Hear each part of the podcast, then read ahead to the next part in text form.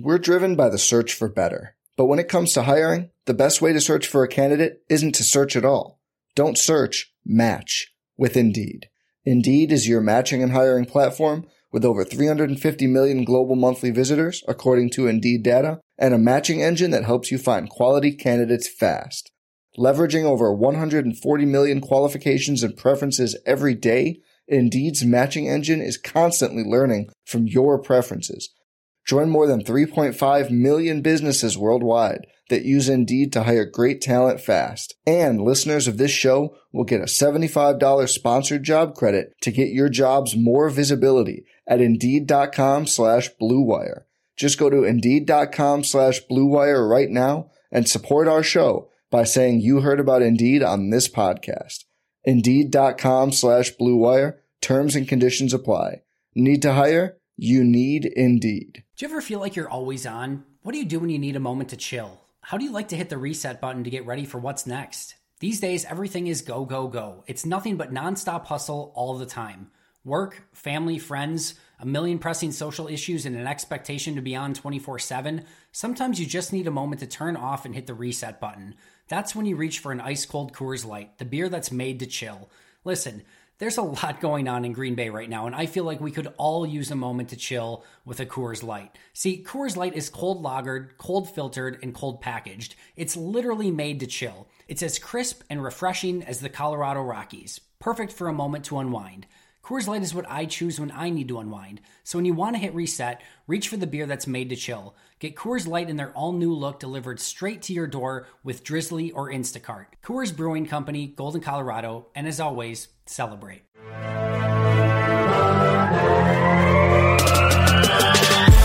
Twenty minutes a day, 365 days a year. This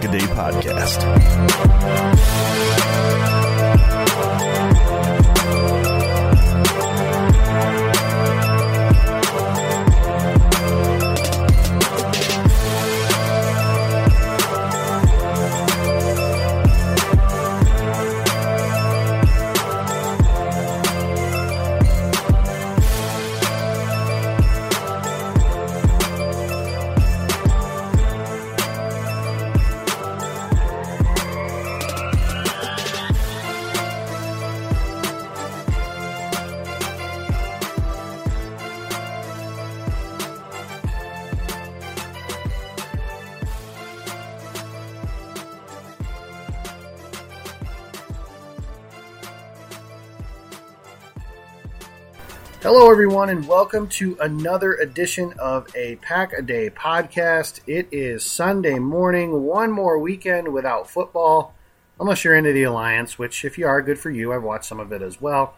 But the NFL Combine is next weekend, so the first kind of taste of NFL related activity, tampering, free agency, uh, draft related stuff, and obviously athletic testing which is such a huge part of the draft evaluation process. But that is not this week, that is next week.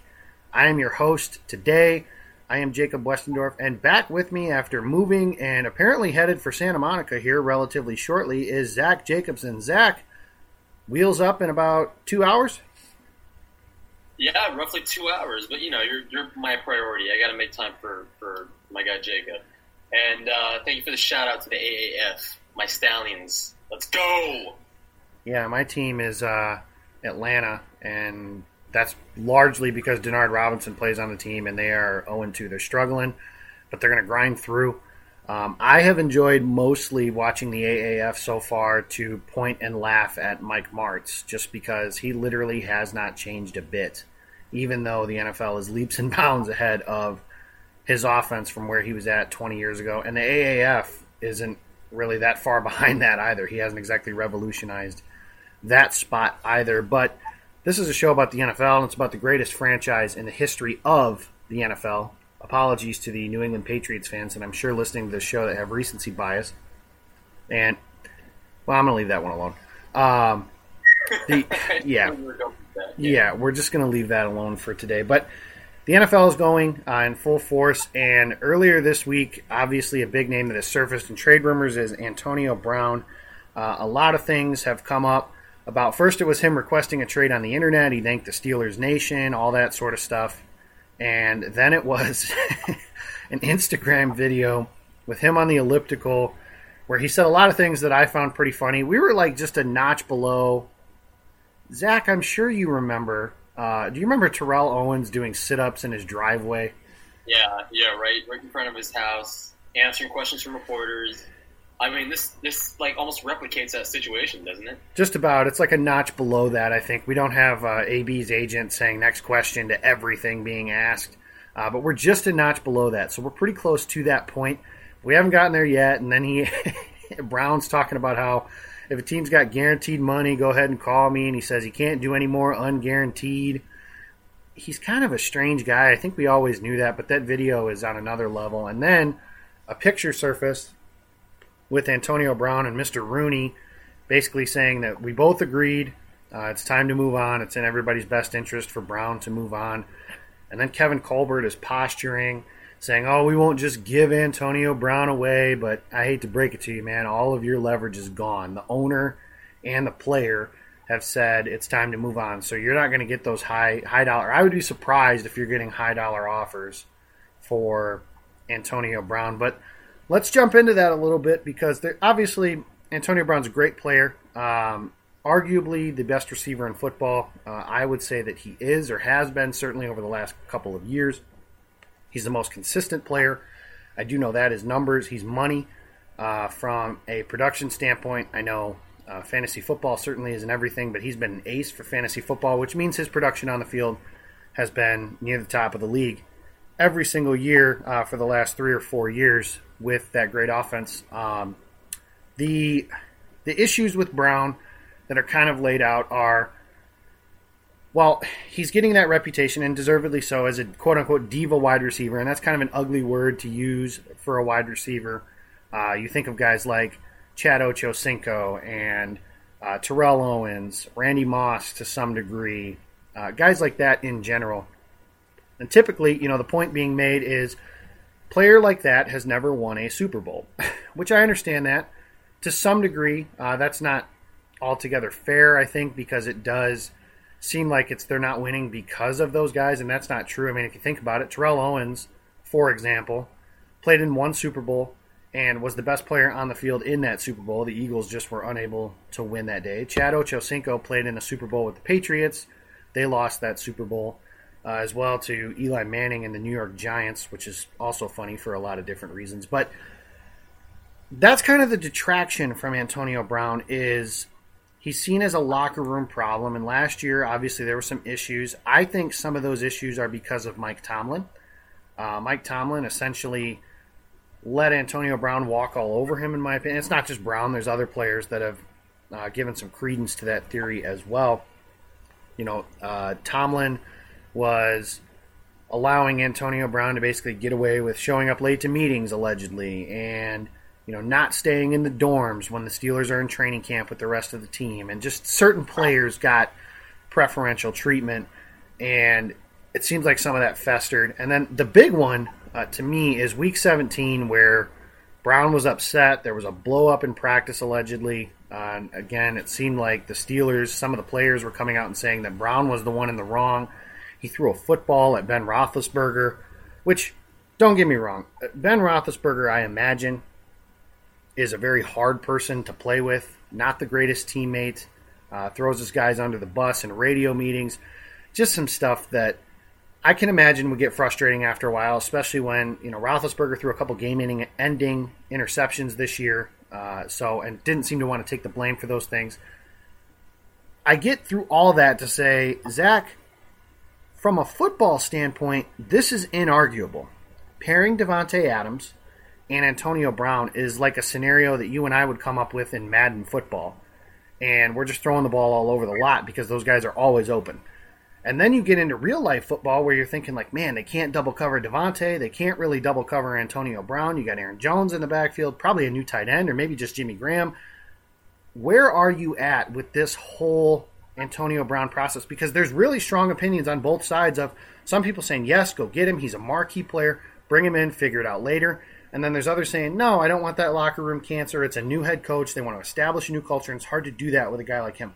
Where all are you in this scenario? I am having a whirlwind of emotion when it comes to Antonio Brown because I don't know.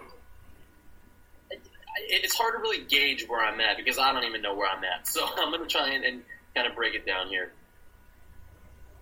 Does does what he do, does what he is able to do, what he's able to do on the field, does that outweigh the potential locker room cancer he brings to Green Bay? And you know, someone on Twitter recently they brought up a good point. They you know Green Bay, they're making like a kind of like a change in culture. You know, they're moving on from Mike McCarthy, moving forward under Matt LaFleur, and they're establishing this new culture, I guess.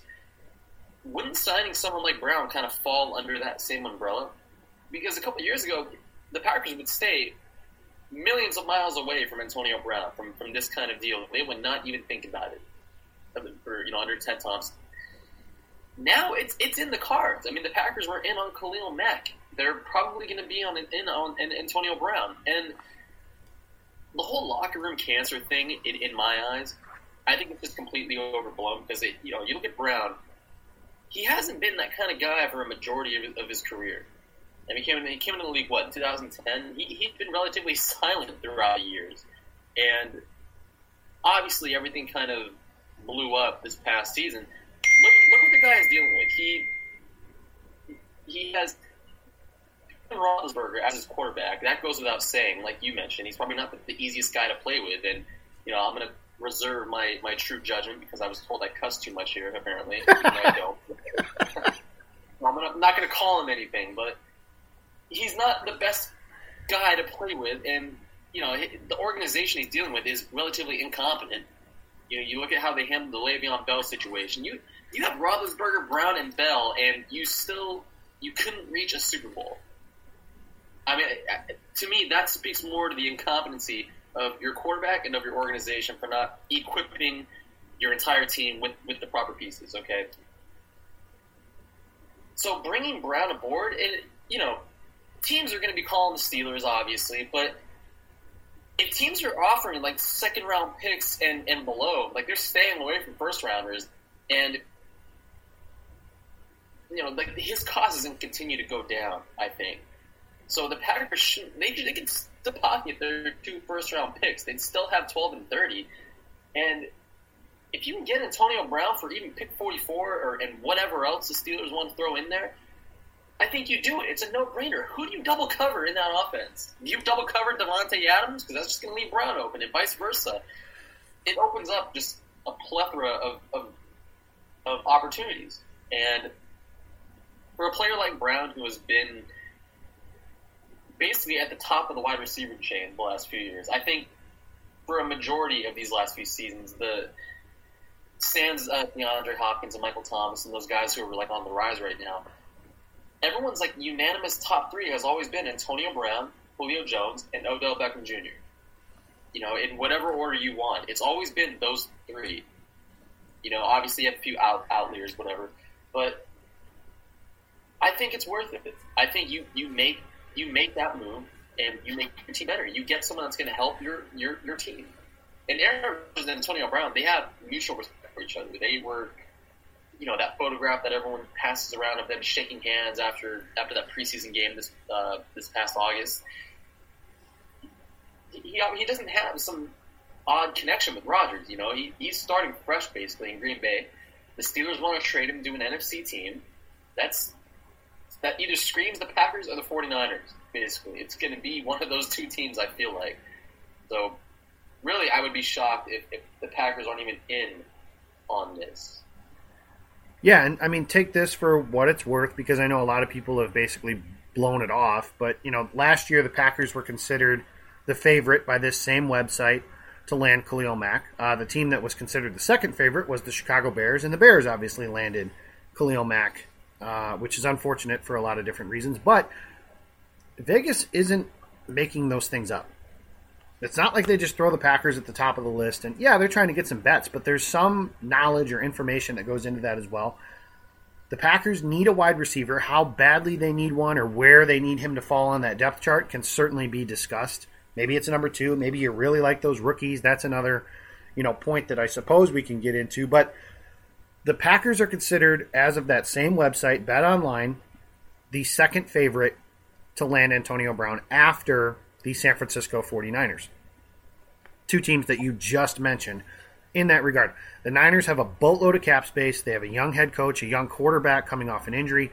The only concern that I would have about that if I were the Niners is are you really ready to win and are you ready to win right now? Because I doubt Antonio Brown, because Pittsburgh, I know you just mentioned they haven't gotten to the Super Bowl, but they did play for an AFC title.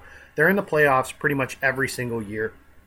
And next year, when this time hits, if Antonio Brown's on the team, and even if he's not, honestly, the Steelers might be on that, is, are probably on that short list of teams that you're like, okay, New England, obviously, every year. Every year until Tom Brady and Bill Belichick retire, I am going to pick the Patriots to go to the Super Bowl. Just seems like the smart thing to do.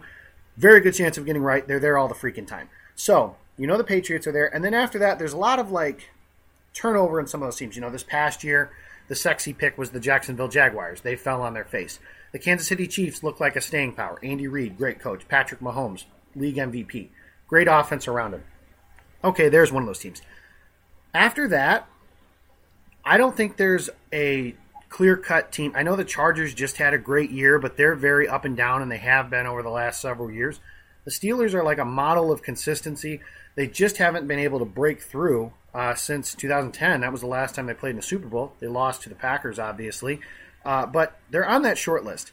Are they ready to win? I think Brown knows that. Whereas Green Bay, okay, they didn't have a great year. There are some roster holes, there are some talent deficiencies, but they do have Aaron Rodgers. And Aaron Rodgers typically, in a year where all things created equal, you would imagine is worth about 10 wins. So 10 wins usually get you into the playoffs. So you want to get find a way to get those extra 2 or 3 wins to get you into a home field advantage situation where you're playing the NFC Championship game at home. You mentioned compensation. You were talking about pick 44. Uh, me personally, here's the biggest issue I have with Antonio Brown. The locker room stuff – the quote unquote cancer label that's thrown around, the diva situation, well, whatever you want to call that. I think that that's something where you vet your backgrounds, you get your people to tell you the right things, or you get your people to tell you what you need to know, and if you're comfortable with that, you're bringing him in. Okay, that's fine. The issue I have is Packers fans still talk about who, as Jason Perone, my co-host on Pulse of the Pack, has called him Dingus McGee which is the former tight end who used to wear number 80 before Jimmy Graham. He quit on the team, and Packers fans are still pissed about that, and I completely understand that. Antonio Brown essentially did the same thing last year with a playoff berth on the line. Brown, by all intents and purposes, quit on the Steelers last year. That's something that bothers me. And to me, you know, you mentioned a second round pick. I personally believe that's a little too rich uh, for somebody who is over the age of 30 going to have a uh, contract. Maybe he wants a new contract, and that's something you'll have to talk about because if he wants a new contract, that certainly changes the scope of things too. I'm not sure whether that's the case or not. He's not really in a position to hold out. He can't really hold out for the next three years to get a new deal. So maybe he will, maybe he won't. Here's where I'm looking, and I know I just had this conversation the other day about how you can't go by history to suggest things. Like, for example, people saying, "Oh, I don't want Brian Burns to get drafted by Green Bay because Jamal Reynolds." Well, Jamal Reynolds played 20 years ago. That doesn't have anything to do with anything. I don't want Deionte Thompson because of HaHa Clinton Dix. Now, I don't want Deionte Thompson either, but HaHa Clinton Dix isn't the reason why. But at the same time, you look at recent history, and this is where maybe to just reverse some of the fortune of the bad luck. I'm going to go back as far as 2010. Here are the Packers' third round picks since 2010 Morgan Burnett, very good player. Uh, turned out to be a very good player in Green Bay. Uh, was one of the defensive captains on two teams that played for NFC championships. Was a versatile chess piece. Okay, that's good. 2011 was Alex Green. Couple flashes, nothing special, out of the league. 2012, they didn't have a third round pick. They traded it for a combination of Casey Hayward and Jerel Worthy. Uh, Casey Hayward, obviously very good. Not a conversation I want to get into. Uh, Jerel Worthy, terrible. Uh, 2013, didn't have a third round pick. They traded out of it, ended up with David Bakhtiari, J.C. Tretter, and Jonathan Franklin in the fourth round that year. 2014, they had two third round picks Khyri Thornton, bad, and I think somehow still in the league, actually. Richard Rodgers, okay, the miracle in Motown, great, but never really was what they wanted him to live up to. 2015, Ty Montgomery. Cutler, well, essentially cut last year. Traded to the Ravens for a ham sandwich. Uh, never really found his place in Green Bay. Inconsistent, not a great pick. Kyler Fackrell. Well, the jury's out on that one because he had a great year this year, but before that, he was entirely inept. And coming into training camp this year, we were talking about whether he's going to make the roster over Vince Biegel, who plays special teams in New Orleans right now. Montravius Adams, up and down on the depth chart, uh, never really has established any type of consistency. Big year coming up for him this year. And then last year they traded up for Oren Burks, who didn't do a whole lot. Obviously, it's his rookie season. I don't want to write him off yet. But as you can see, since 2010, a lot of bad luck in terms of their third round picks. That's where I think you can find the sweet spot for him. One of those picks right there. Trade that out. You still have three top 50 picks and now Antonio Brown, and you don't have to worry about picking a wide receiver, for example. You still can if there's one you really, really like. So, say Deebo Samuel's available, or Andy Isabella, or any of those guys from Ole Miss. I think all three of them are very good, or Riley Ridley, or Kelvin Harmon, or whoever you want to look at. If any of those guys are available and you want to pick them, you can. But now you're not rushing them into production, a la James Jones. Jordy Nelson. Those guys were really effective. They weren't rushed into production. Randall Cobb, same thing. The only receiver really in recent memory that's been rushed into having to be a productive player is Davante Adams. Had his struggles, certainly showed some flashes as a rookie.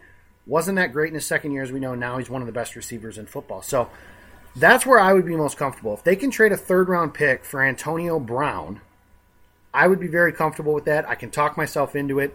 I certainly understand there's some concerns uh, with everything that went on in Pittsburgh, and I would understand those. But for a third round pick for the best receiver in football, you figure out a way to make that work. And you're trusting Matt LaFleur to rebuild that culture, anyways. Here's the other reality of the situation, guys. They ain't all going to be choir boys. This is professional football. Uh, there's some weird dudes that come through locker rooms. Championship teams have some interesting players on them. And some of them is guys you just got to find a way to keep in line. Bill Belichick has big personalities on his team in Pittsburgh, not Pittsburgh, excuse me, New England. Pittsburgh wishes they had Bill Belichick. They'd have like 25 trophies at this point. But Bill Belichick has guys in there. Now, Matt LaFleur is not Bill Belichick, and in his wildest dreams, probably never will be. Bill Belichick's the greatest coach in the history of the modern era of professional football at minimum, the history of the sport at maximum. But what he does have is the opportunity to establish culture. And what you do right away is you tell Antonio Brown, as soon as he gets in the locker room, hey, I know Mike Tomlin let you do these things. We're not going to treat you like a child, but you don't get this free run. You know, hey, we stay at St. Norbert's here for training camp. You will be there. You are going to be a model citizen at practice. You're going to help teach these young guys like Marquez Valdes-Scantling and Equanimeous St. Brown and J'Mon Moore and Whitewater Jesus and all these other dudes that are in camp for us. And then that's how you establish the culture with him. If he buys in, great. If he doesn't, or if he's not willing to buy in, then you don't make the move. Because I'm sure that there's some conversations that take place behind closed doors that we don't know about that certainly are illegal, but, you know, don't ask, don't tell kind of thing there. Now, what that also does for the current roster is guys like MVS, EQ, J'Mon Moore to some degree. It allows them to not have to be these they had to be major contributors last season. And you saw i mean they did some nice things. I think that you know eq and mvs specifically showed some very nice things. But you were asking them to be randall cobb and geronimo allison or randall cobb in 2014 davante adams and they couldn't do it because they're not ready they're not late round receivers take some time they take more time than normal your expectations have to be tampered tyreek hill is the exception to the rule. And there are reasons that Tyreek Hill fell down that board that certainly didn't happen with MVS and EQ. So, with that in mind, I'm not 100% comfortable. Like people are saying, oh, pick number 30. Like, what can you get at pick 30 that's going to be different than Antonio Brown? Obviously, that's not how that works. Uh, that player is going to be on a rookie contract. Antonio Brown's on a big contract. I'm not comfortable there. The character issues, which again, they'll know more about than I do, but I personally uh, would not be comfortable with pick number 44. Now, if it really came down to it, and say there's a bidding war that I don't foresee, and they really want to get Antonio Brown, okay, then I could talk myself into that. But that third round pick right there, I think that's your sweet spot for Antonio Brown. Uh, I've evolved a little bit. I think initially I said I wouldn't be comfortable trading a top 100 pick for him. Right now, I'd be okay with a third round pick, but anything in the first two rounds, I don't think so. Zach, I know you kind of mentioned pick 44. Is that where you're comfortable if they make a deal for Mr. Brown? I just think when you're speaking to his level of, of player, you know, you're, you're talking about Antonio Brown. So I know the Steelers, while it's it's blatantly obvious that they don't want to, you know, dump in for chump change, but you know, at the same time, they're not going to just sell him off. I don't think. I think a second round pick is is in the Packers' case, that's the worst case scenario. I don't think it goes any higher than that. Obviously, there's no possible way they they ship off the 30th overall pick, or even even I've seen people declare that they would need to send over their 12th and 30th, two first rounders, which was absolutely So I think 44 is, is as expensive as you can get, but that's a good point with the third rounders. I mean, the Packers haven't had the most success there in recent years, obviously. So you're not really losing much. You're you're pretty much trading away the slim possibility that they get some kind of game changer with one of the, you know with their third overall, their third round pick. Sorry, um, and you're doing that for Antonio Brown, basically, who, as you said, and as I agree with, is you know up there in terms of best wide receivers in football. So I just I think you I think you do that in obviously in, in a heartbeat, and you know you kind of, you kind of negotiate the, the, the optics of his contract a little bit later. And, you know, right now, from, from a money standpoint, the Packers can really do whatever they want this offseason, which a lot of people didn't think they could because of the other contract Aaron Rodgers signed last year. They thought, oh, the Packers would be financially handicapped for, for the next two years or however long. And they're sitting at $35 million in cap space right now. And that's without all the contracts they're going to dump. That's without getting rid of Clay Matthews and, and Randall Cobb. And, you know, it's well, you know, the other players that are kind of bottom of the fringe roster uh, roster guys that that's going to push the Packers north of forty million dollars. You know, they're not going to be financially handicapped in any aspect of those words this offseason. They're going to be able to do really whatever they want, and if that means getting Antonio Brown and inking him to, to a big deal, then so be it. The Steelers are going to be the ones that are in some kind of little, little cap hell for, for 2019. I mean, they're, they're going to need to pay out, I think, 20 or 21 million uh, for Brown's contract, and then 20, 2020 and 2021, they're I think they're off the books. But yeah, you know, the Packers they have the money for this. You know, that that's anybody listening right now who thinks the Packers are going to be in some kind of financial bind with Brown's contract. Just rethink that because they're in a perfect cap situation right now. And that's that's a credit to Russ Ball and those guys in the front office. He has kept the Packers out of cap hell for, for years now. You know, the, as far as we can remember, the Packers haven't had any difficulty managing the salary cap in the last few years. And obviously, there's there's some detail to that, you know, in terms of letting guys go, like Casey Hayward and Jared Cook, and you know, all, all those all those guys. But you know, right now they're in a prime position to make a move like this. So I mean, I, I think I talked myself into it sometime in the in this last twenty minutes. I think you talked me into it. So yeah, go get Antonio Brown. Well, there you have it. From Zach's mouth to God's ears. Uh, if the Packers are listening, and I'm sure they are, uh, Zach says go get Antonio Brown. So me, I'm I'm not going to go full fledged to that other side of the coin there, but if the price is right, I'm I'm willing to try anything uh, from a football standpoint. So, and for the salary cap situation you brought up, I mean, this is a team last year, just a year ago, for everybody talking about, oh, you know, they don't have any cap space, they don't have any money, blah, blah, blah. Well, last year, well, not quite this time, but they were in on Khalil Mack, like you mentioned.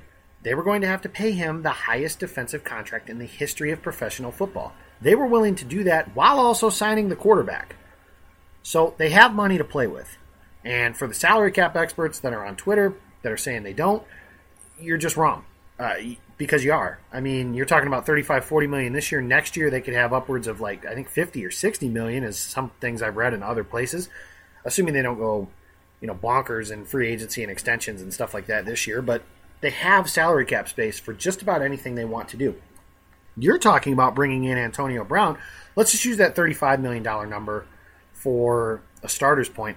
From what I've read, Antonio Brown's cap hit if he's traded is about seven million. So that gives them twenty-eight million dollars to where they could add Antonio Brown. Say Trey Flowers costs fifteen million dollars a year. Okay, they can add him, and they still have thirteen million space. And then they can add a safety like Tre Boston at like five mil a year, and they have eight million space. Those are just examples, obviously, but guys you can bring in. And you mean to tell me that this team isn't better if they can bring in Brown, Flowers, and Tre Boston, and then you add in your draft capital as well? And that doesn't even include money that they can free up by trading or not trading, excuse me, releasing Nick Perry, releasing Tramon Williams as an option. I mean, they have guys on their roster that they can also kind of trim some fat on to get some extra cap space if they need it. So there's a lot that they can do, and the salary cap. It's not an illusion, but it can be manipulated to some degree. They can backload some stuff. So, for example, say they want Earl Thomas, and Earl Thomas wants $14 million a season. I was doing some basic math earlier, but what they could do is make his cap hit smaller his first year and bigger his second year when they have more space. They kind of did that with Aaron Rodgers' contract as well uh, to give them some of those things. So you mentioned salary cap space. That's the other thing I want to transition from because this isn't going to be just about Antonio Brown. Obviously, free agency will be in full swing here in about three weeks, maybe a little bit longer than that if my math is off, but about three weeks or so. And the Packers are going to be active. I think you've noticed at least some sort of new world or new regime here.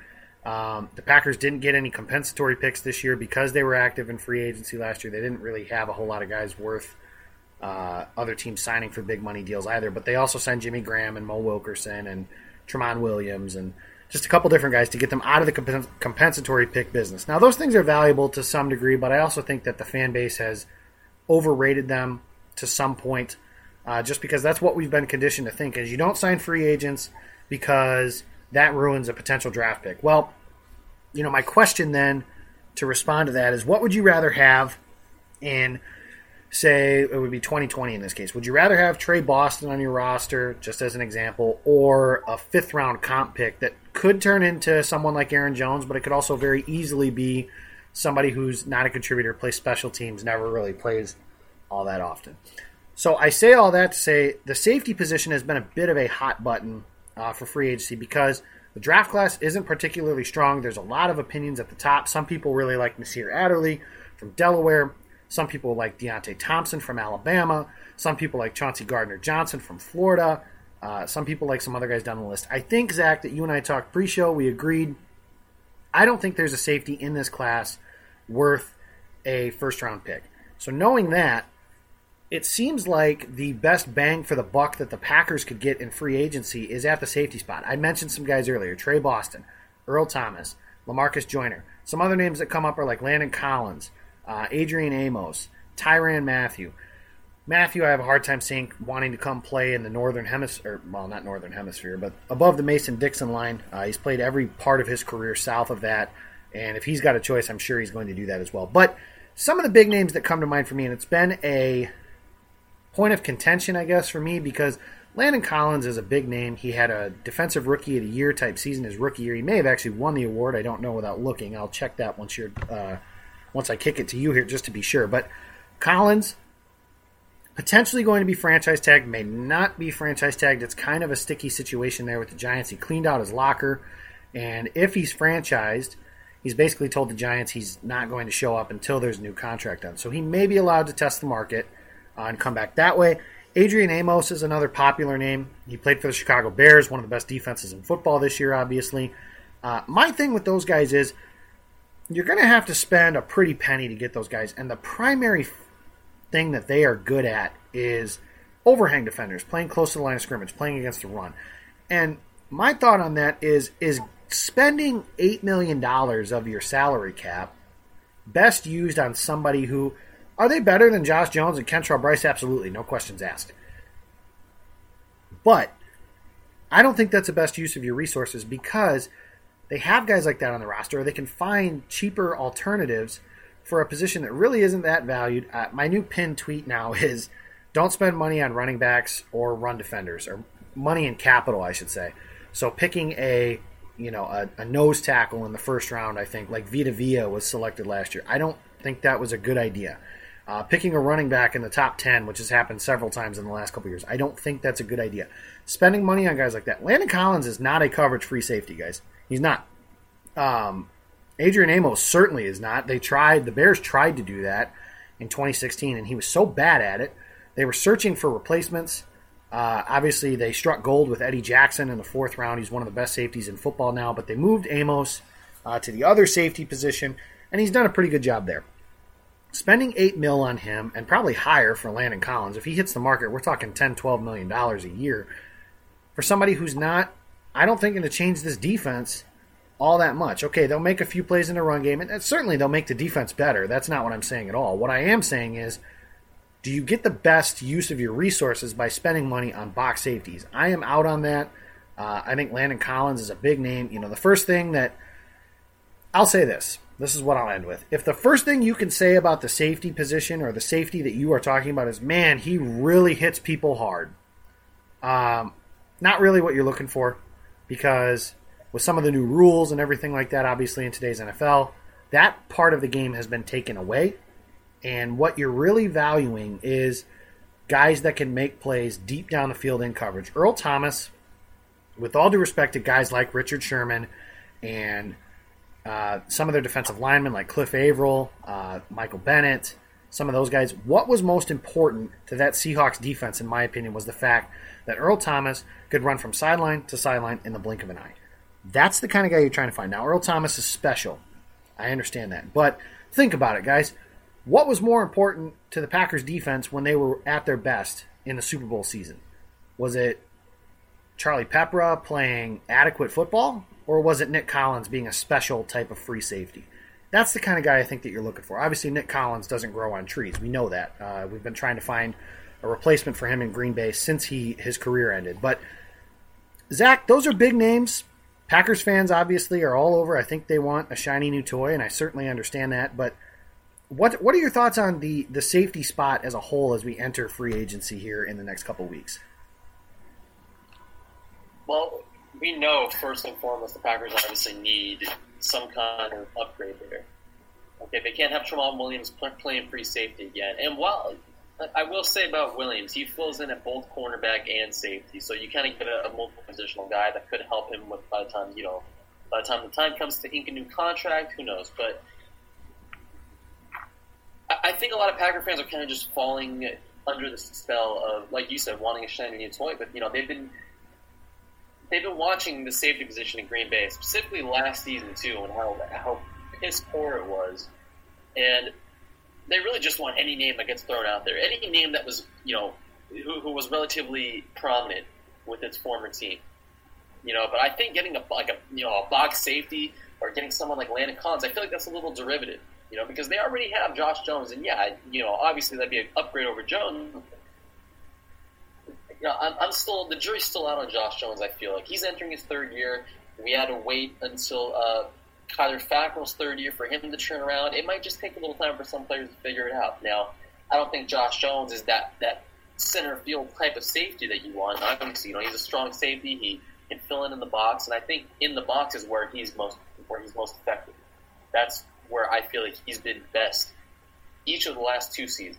Okay, so Landon Collins, I you know, everyone just kind of really is, like I said, falling under that spell because he was big with the New York Giants, and I, I see shades of Ha Ha Clinton-Dix with him. And no, it's not the, it's not the Alabama safety type. It's not none of that nonsense. They they play a similar way. Both of them excelled with coverage skills. I mean, Clinton-Dix always seemed to be in the right place at the right time to get as many interceptions as he did. Obviously, he was never the guy that would jump routes I mean, we saw him do it once in Washington last season, but uh, not in Washington, but actually when he was with the Packers playing in Washington. Um, but he was never that kind of guy that would jump routes. He was never the guy that kind of rushed sideline to sideline like Nick Collins once did. But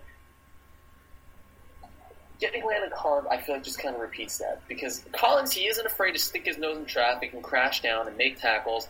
Clinton-Dix seemed like he was scared to get his jersey dirty a little bit, and you know that kind of the, the small difference between them doesn't warrant paying Landon Collins the kind of contract he's going to expect. Now, to be fair, we don't know what the safety market is going to look like in terms of money. You know, eh, because last year it was just it was it was it was like a desert. It seemed like these guys weren't getting paid a lot of money, and we saw Tyrann Mathieu sign with Houston for I, I, think it was pennies. I forgot what his contract was. I think it was like eight million, five to eight million, somewhere in that range. But it, it, it's we don't know for sure if the market is going to be similar. You know, maybe they can get Tre Boston for for five million, like you said. That would be ideal, in my opinion. That's kind of the guy on my wish list, at least. Outside of Earl Thomas, I, which I feel like is honestly just a pipe dream at this point. It seems like he's destined to be a Dallas Cowboy.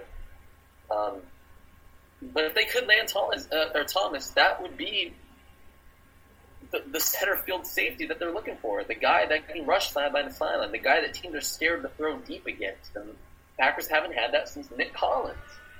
You know, and he's been gone for eight years now. He has been in the league for eight years now since he suffered that, that career-ending neck injury. So if the Packers can find a way to land Earl Thomas and, and convince him to play in Green Bay, then this is going to look like a completely different defense because that that one key piece alone.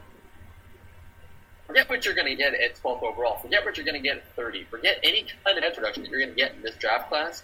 If you can get that one safety and plug him into the back end of your defense, that changes everything. That changes the whole landscape of your defense. That gives Mike Pettine this this brand new probably a future Hall of Famer to play with, and I feel like it kind of it kind of goes hand in hand with the Charles Woodson signing. I mean, you know, each, each of those guys were, you know, they, they played out their previous tenure with, with the team that uh, the team they were with the longest, and now they're at the point where they can go elsewhere and help a new team. And I think Earl Thomas is at that point. So if the Packers land him, then all the powers to that because that would be incredible. I just don't feel like that's realistic anymore. Like I said, I feel like he's destined to be a Dallas Cowboy, but who knows? Big, you know, crazier things have happened in free agency. Yeah, it certainly seems that way that Earl Thomas is going to be a Cowboy. There was a news report that surfaced that he has already enrolled his kids at a school in Texas. Uh, do with that what you will. Um, obviously, things can change relatively quickly. Um, that's where you know Earl Thomas went to college too, as well. So that's um, the trains out there. Yeah, yeah. So there's a lot that a lot that can change between now and then. We'll see how that all plays out. But Zach, I think you and I are in agreement. Uh, at minimum, you know, get the Packers position, safety position to the point where it's just not terrible, which it has been uh, last year, especially. Uh, the year prior, you can argue it wasn't the greatest, uh, but they had some transition plans, and you were hoping for that. But to me, like, for example, what I would do, we mentioned Josh Jones. To me, I would make Josh Jones a linebacker. Just let him learn that spot. Let him play close to the line of scrimmage and let him do those things. Maybe he's not good there, but I really do think that is his best chance to succeed. Obviously, he's got to show more things as a top 60 pick. And the Packers need, I mean, you could argue they could upgrade both safety positions. I certainly understand that. I just don't think the best use of your resources at this point is to plug a bunch of money into a player whose best asset, like you mentioned, is playing close to the line of scrimmage uh, when they have a much bigger need, at least in my opinion, for a, a, center field type. So, who that is, I don't know. Like you mentioned last year, the safety market was piss poor. Uh, Morgan Burnett signed a $5 million deal. Tre Boston was signed for like $2 million. Um, Tyrann Mathieu, like you mentioned, I think it ended up at 7 million, but either way, it was a one year deal, uh, which was surprising. So the Packers have a lot of needs. Uh, as has been mentioned several times on the show, free agency will start here in the next couple weeks, and we'll see how they plan to use those dollars. It's actually kind of exciting, Zach. I know not to disrespect Ted Thompson or anything like that, but the fact that this form of team building, roster building, is actually a, a possibility because this time, you know, two years ago, if we were doing this show and we were talking about guys like Earl Thomas, we would have been like, yeah, well, that's not going to happen. The Packers aren't doing that. Now, it probably still isn't going to happen, but there's at least a possibility that the Packers will pursue those guys. Uh, so that's where we're at. That's where we're going to leave it. That's going to do it for this edition of Pack a Day. Be sure to check us out. Uh, leave us a review. Uh, give us a rating and a subscription on your favorite podcast platform. We are all over the place every day, 365 days a year. You can follow the show on Twitter. That is at Packaday Podcast. Plenty of information and stuff that comes through there. You can follow me personally. I am at Jacob Westendorf. And for all swear word related tweets, you can follow Zach at Zach A. Jacobson on Twitter. And that's Zach with a CH, not Zach with a K, like Zach Britton, reliever for the New York Yankees. It's baseball season. I got to get in a little reference every now and again, too. But thank you guys for listening to this show. And as always, go, pack, go.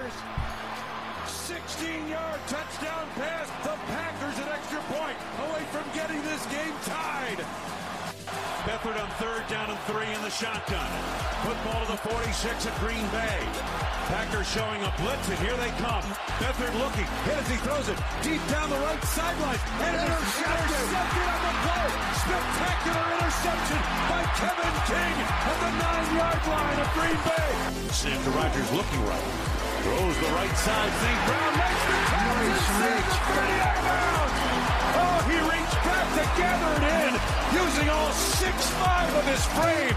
Tumbled out of bounds inside the 30 of the 28-yard line. Snap to Rodgers, looking downfield, throws the left side. Davante's got it, out of bounds inside the 10-yard line. Oh my goodness, what a throw and catch! Again, they beat Maven down the left sideline.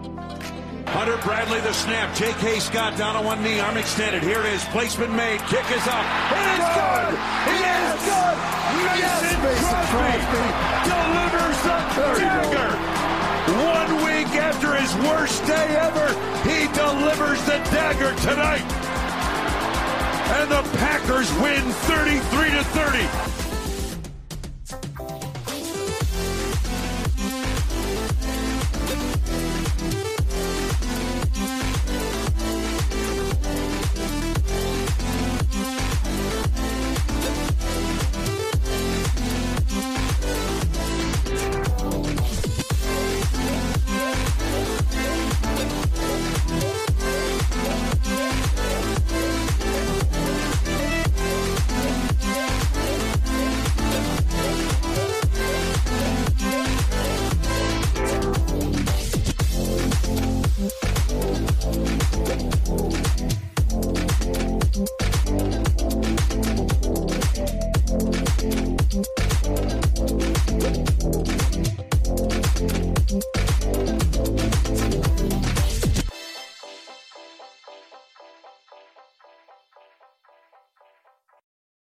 the ones who work hard to ensure their crew can always go the extra mile, and the ones who get in early so everyone can go home on time, there's Grainger, offering professional grade supplies backed by product experts so you can quickly and easily find what you need. Plus, you can count on access to a committed team ready to go the extra mile for you. Call, clickgrainger.com, or just stop by. Grainger, for the ones who get it done.